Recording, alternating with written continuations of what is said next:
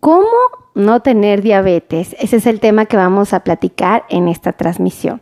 Me presento, soy la doctora Melissa Tejeda y hoy vamos a hablar de cómo no tener diabetes.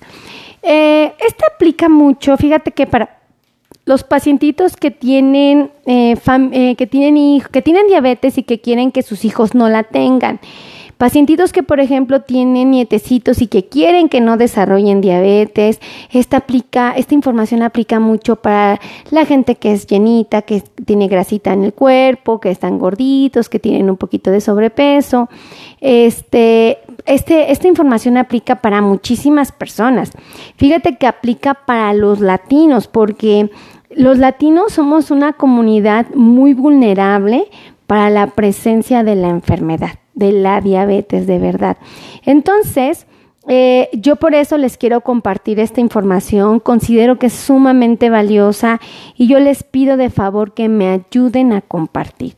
Por favor, compartan, compartan, compartan, porque esto nos puede ayudar muchísimo, muchísimo a preservar la salud. Entonces, por favor, compartan, compartan, compartan, ¿vale? ¿Ya están listos? ¿Ya están ahí todos atentos? Eso. Bueno, Vamos a empezar. Em, la diabetes es una enfermedad que llega a nuestras vidas muy frecuentemente porque la heredamos. Es sencillo.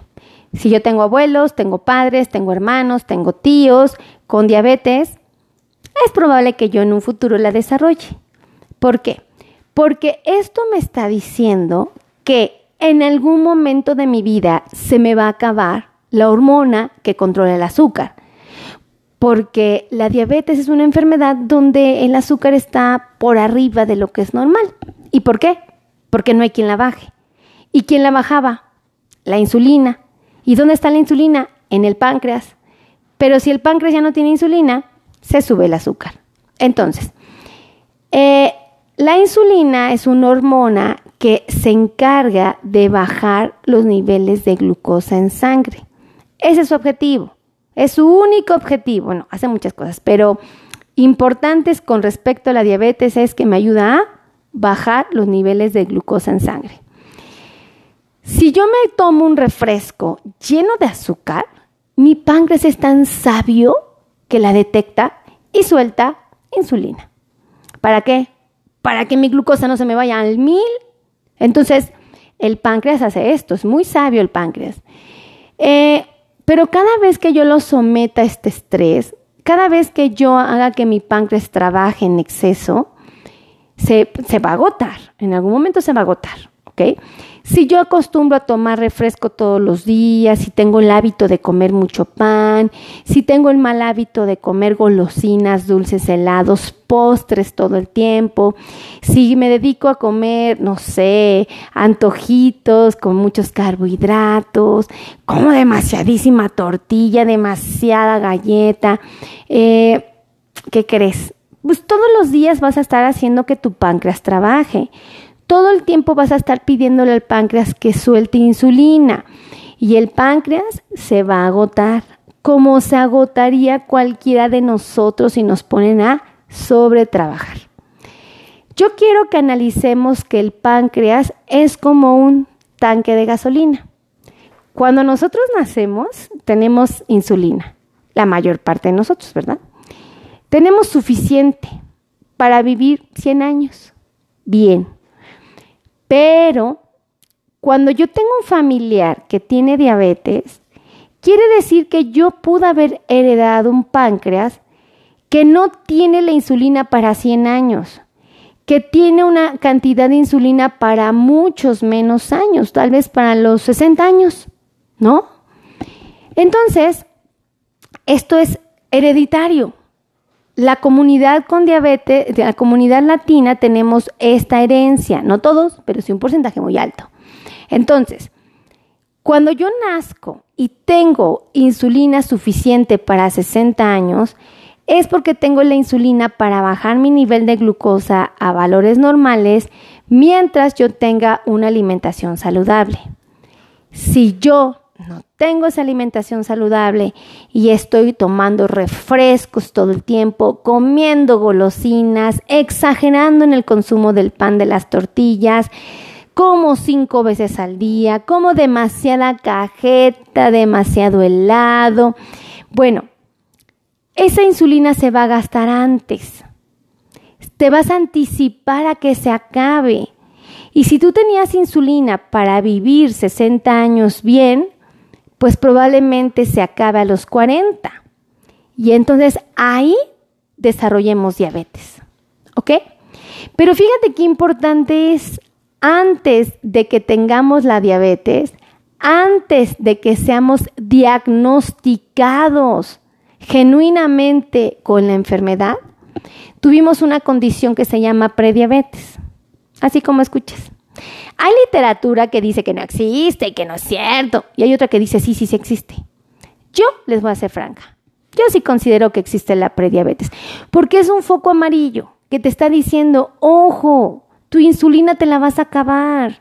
Ya nos está costando a tu cuerpo controlar tus niveles de glucosa. Atesora la insulina que te queda. Eso es lo que te está diciendo el cuerpo cuando aparece la prediabetes. La pregunta es, ¿cómo identifico una diabetes clara? Pues mira, bien fácil. Si un día despiertas y entiendes tu glucosa en 126 o más alta, híjole, la probabilidad de que tengas diabetes es altísima. ¿Ok? Altísima. Pero hay literatura que dice, fíjate que lo normal es que tu cuerpo tenga la glucosa por abajo de 100 todo el tiempo. Pero si empezamos a ver que tu glucosa en sangre está entre 100 a 125, ya nos ponemos en alerta porque probablemente tengas pre diabetes. Es el anuncio anticipado de que tu insulina se va a acabar. Entonces, tú la tienes que atesorar. La pregunta es, ¿y cómo la puedo atesorar, doctora? ¿Cómo puedo hacer que esta no se me acabe? Porque el otro día me hice estudios y la encontramos en 117. Ok, lo que yo te recomiendo es que evites ocuparla. ¿Cómo la puedes evitar para que se siga acumulando y que se quede ahí de, cuidadita, tesoradita? Pues evita el consumo del refresco para que no tengas excesos de azúcar que obliguen a tu páncreas a soltar insulina. No te des a la tarea de comer golosinas o dulces que tengan mucho azúcar, porque vas a obligar a tu páncreas a que suelte insulina. Busca la manera de que lo que comas sabiendo que tiene carbohidratos, sabiendo que te va a subir tu glucosa en sangre, eh, no necesitas nada de insulina, ¿no? O sea, si tú vas a desayunar pan, vas a comer tortillitas, vas a comer de vez en cuando este, frijolitos, frutas, ¿por qué no haces que tu cuerpo no, no libere tanta insulina? Que mejor sea el músculo quien la desaparezca a esa glucosa que está en la sangre. ¿Cómo lo puedes hacer? Pues muy fácil, ocupándola como fuente de energía. Para que nosotros caminemos, para que podamos hacer ejercicio, necesitamos esa glucosa que está en la sangre. Ese azúcar que te comiste, la necesitamos. Entonces, si tú comiste y se te empezó a acumular la glucosa en la sangre, si tú haces ejercicio, esa glucosa va a empezar a descender poco a poco. Y entonces no vas a requerir tanta hormona, insulina. Eso es bien importante. Tú vas a seguirla preservando, la vas a seguir atesorando. Algo bien bonito del ejercicio es que nos permite poder estar bajando la glucosa hasta 24 horas del día. Por eso es importante que a alguien que sabemos que puede tener diabetes en un futuro le digamos, come sano, haz ejercicio y con eso puedes evitar que la diabetes se acerque tan pronto a tu vida. Probablemente ya estás pronosticado que a los 60 vas a tener diabetes. Oye, pero a los 40, cuídate. ¿Para que, Bueno, desde jovencito cuídate, para que no vayas a tener la diabetes anticipada. No llegue la prediabetes antes. Aplázalo lo más que puedas. ¿no? Qué mejor que puedas tener diabetes a los 70, 80, porque tú cuidaste, atesoraste tu insulina. Ese es un buen secreto, es un buen tip. Así es que ahí te lo dejo de tarea. Si a ti te gustó este video, por favor, comparte, comparte, comparte, comparte. Yo te pido de favor que eh, me escribas aquí abajito de qué parte del mundo me estás viendo, de qué ciudad, de qué estado, de qué delegación, de qué alcaldía, eh, dime de dónde me estás viendo. Para mí es muy bonito saber dónde tengo mis amigos en todo el mundo. Me encanta. Siempre que termino de grabar, me pongo a leer quiénes son. De verdad, ¿eh? Eh, ¿Saben qué me gustaría? Que se atiendan. Si ustedes tienen su glucosa altita y están batallando y están sintiendo en su cuerpo calambres, piquetes, adormecimientos, ardores, quemazón, frialdad, entumecimientos, hormigueo, comezón en sus pies, en sus manos o en cualquier parte de su cuerpo, y tienes diabetes, no me sorprendería que el problema que tengas se llame neuropatía sensitiva.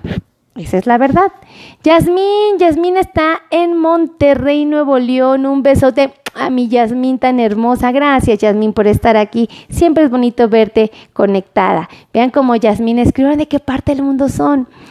Em, entonces, yo que te sugiero, atiende esas molestias, porque si son neuropatía sensitiva, se pueden resolver.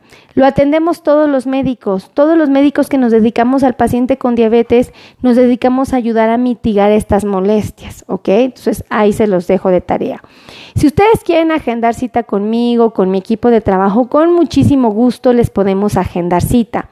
Los teléfonos son 55 82 16 24 93. ¿Ok?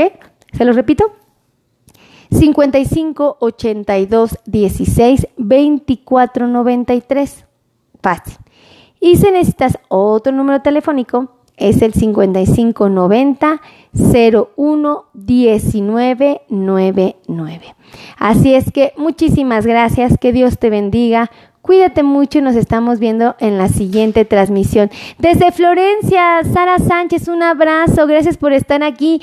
¡Wow! Eres de Colombia. Órale. Así, así díganme de qué parte del mundo son, ¿vale? Besos. Que Dios me los bendiga. Los amo. Adiós.